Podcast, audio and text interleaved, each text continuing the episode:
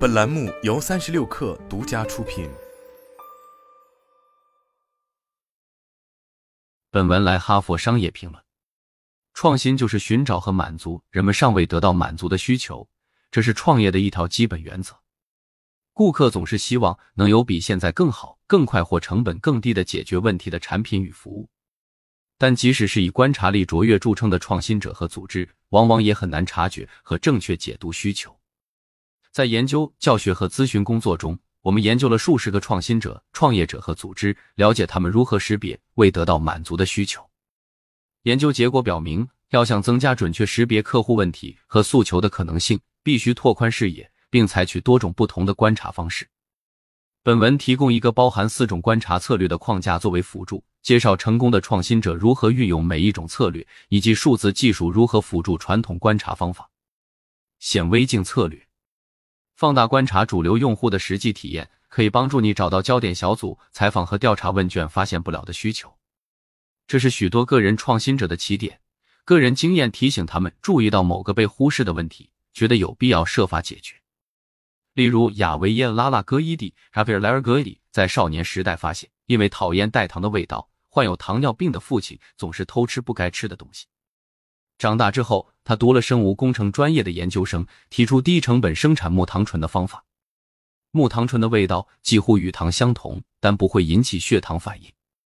这种成分长期用于口香糖等产品，但原本的生产工艺是从某种桦树里提取，成本太高，无法当做日常甜味剂单独使用。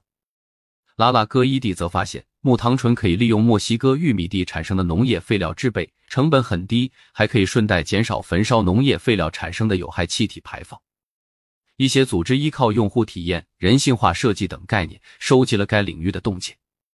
还有一些公司转向人类学家，招聘相关的专家在公司任职或求助于外部咨询顾问。典型的例子是乐高，通过对儿童玩耍过程的第一手观察，摆脱了濒临破产的困境。凭借销量成为世界第一大玩具制造商。数字技术如何辅助？智能手机、物联网传感器、可穿戴技术和智能家居设备的快速增长，让组织可以无声无息的收集实时数据。这样的便利条件前所未有。数字技术不同于调查问卷等其他传统评测工具，可以实时捕捉真实的行为变化，避免自行报告和回顾产生的偏差。以这种方式收集到的数据更准确、更丰富，在健康相关的领域可能格外有用，不只是对人类。全景图策略除了观察主流用户的个人体验以外，还可以通过整体数据推断未得到满足的需求，如失误、投诉和事故等方面的整体数据都会把微弱的信号放大。一九八九年，新西兰机械工程学教授基斯亚历山大想给女儿买个蹦床。妻子反对说蹦床不安全，他想说服妻子，却发现他说的没错。研究表明，因蹦床受伤的案例正在增加。亚历山大深入挖掘数据，发现被归为偶然的事故大部分是由于产品特性造成的，金属弹簧和边框，而且没有防摔的围栏。于是他设计了没有弹簧、带有网状围栏的蹦床，放在后院使用，把蹦床这个曾经的小利基市场变成了生机勃勃的全球市场。数字技术如何辅助？数字工具让我们更容易观察众多人的行为，可以从多个来源收集数据，分析其变化趋势。例如，智能手机可以为患有糖尿病、心脏病等慢性疾病的人提供数字保健方案；传感器可以为数据库提供数据，统计坚持治疗的总体比例。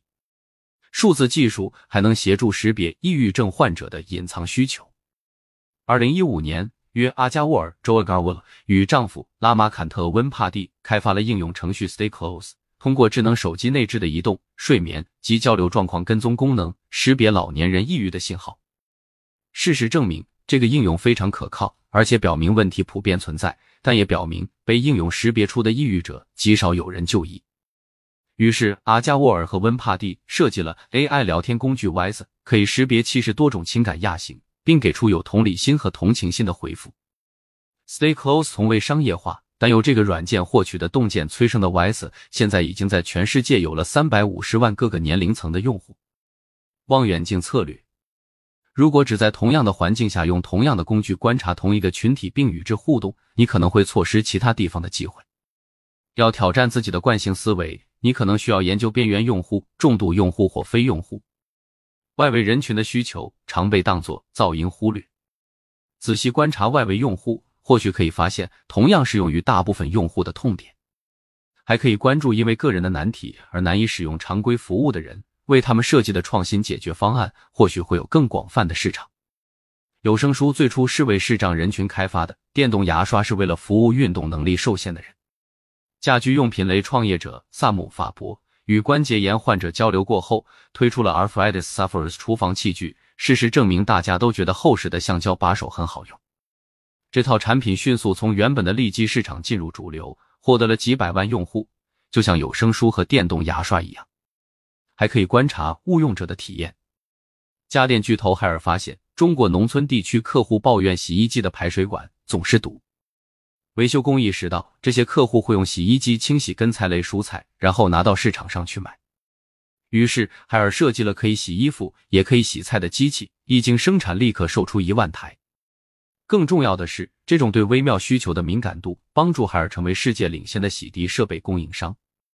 数字技术如何辅助外围用户、重度用户、残疾用户、误用者这些人群？以往难以触及。而如今常常聚集在 Reddit、Facebook、Core 和领英等社区型网站，因此更容易观察、互动和学习。这些网站平台可以提供各种宝贵的洞见。Reddit 有两百八十万个主题群组，领英有两百万群组，Facebook 的群组数量则超过六点四亿。很多群组可以用谷歌直接搜到，通过 Gummy Search 等专门的提供商也可以找到。这方面的好例子仍然是乐高。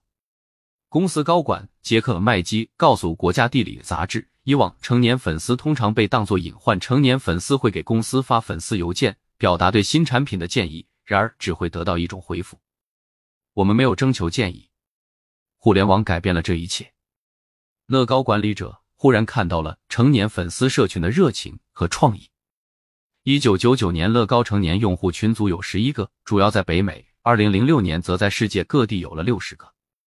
成年热心粉丝依然是边缘用户，但他们明确的想要高标准的产品。这样的产品对成年人和青少年都同样有吸引力。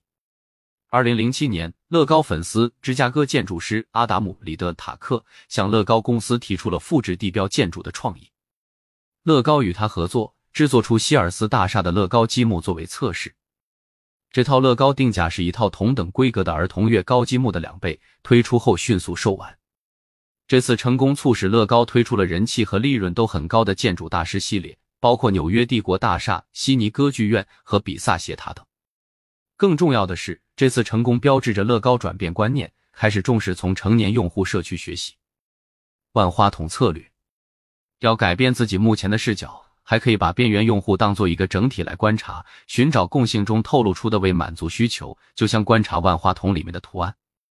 困难在于不要将思维局限在通常会考虑的几个原因里，如供应商、经销商和竞争者。在成熟公司里工作的创业者更是要注意克服这个问题。组织战略重点和战略思路可能会让你看不见某些群体，例如沃尔沃多年以来建立了制造更安全的汽车的声誉，开创的很多特性后来成为行业标准。但十年前，沃尔沃注意到了一个完全在自己用户群之外的群体——骑自行车的人。截至二零一零年的瑞典保险数据表明，骑自行车的人伤亡比例高于其他道路使用者。这个事实揭示了新的未得到满足的安全需求。沃尔沃以一系列旨在保护道路上每一个人，不只是开车的人的汽车创新回应：自行车检测传感器和自动刹车外部气囊，以及可以检测司机是否疲劳、分心或饮酒并加以干涉的传感器。一些创新甚至是为了避免伤害其他动物。比如沃尔沃的雷达技术，无论白天黑夜都能让司机看到前方三百米的状况，并自动探测进入车道的小鹿、麋鹿、驼鹿和其他大型动物。数字技术如何辅助？借助社群聆听工具、非结构化数据抓取算法和语义及 AI，能够迅速筛选大量数据，找到规律。用户生成的内容不同于焦点小组和问卷调查，通常能捕捉用户体验中的关键时刻。揭示现有产品或服务的具体故障、困难和缺失的功能，以及相应的用户情绪状态。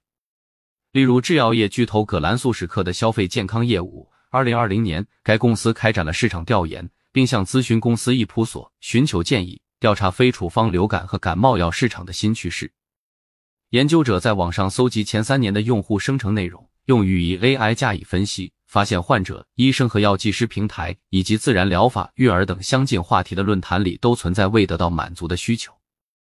研究者总结出这些需求的重要程度和发展过程，发现对自然及增强免疫产品的需求激增，包括针对幼童的产品。数据还表明，人们对止咳和退烧产品的效果很不满意。研究者进一步优化 AI 搜索。准确的找到先驱用户应对部分问题的 DIY 方法，借鉴并推出解决方案。综合运用，要想优化发现为满足需求的能力，应当运用上述所有策略。虽然没有固定的起点，但大部分组织发现，比起挑战原本的思维望远镜策略和万花筒策略，改善对主流用户的看法更加简单直观，因为前者需要有意识的拓宽视野，不能只关注已知的客户和市场。这四项策略应当综合运用，很大一部分价值源于转换视角、整合新的洞见。比方说，通常需要综合使用显微镜和全景图策略，才能全面了解主流用户，既见树木又见森林。数字技术可以协助综合运用，例如同时看到个体和全体。不过，要是以为寻找未满足需求会完全转为数字领域的任务，就错了。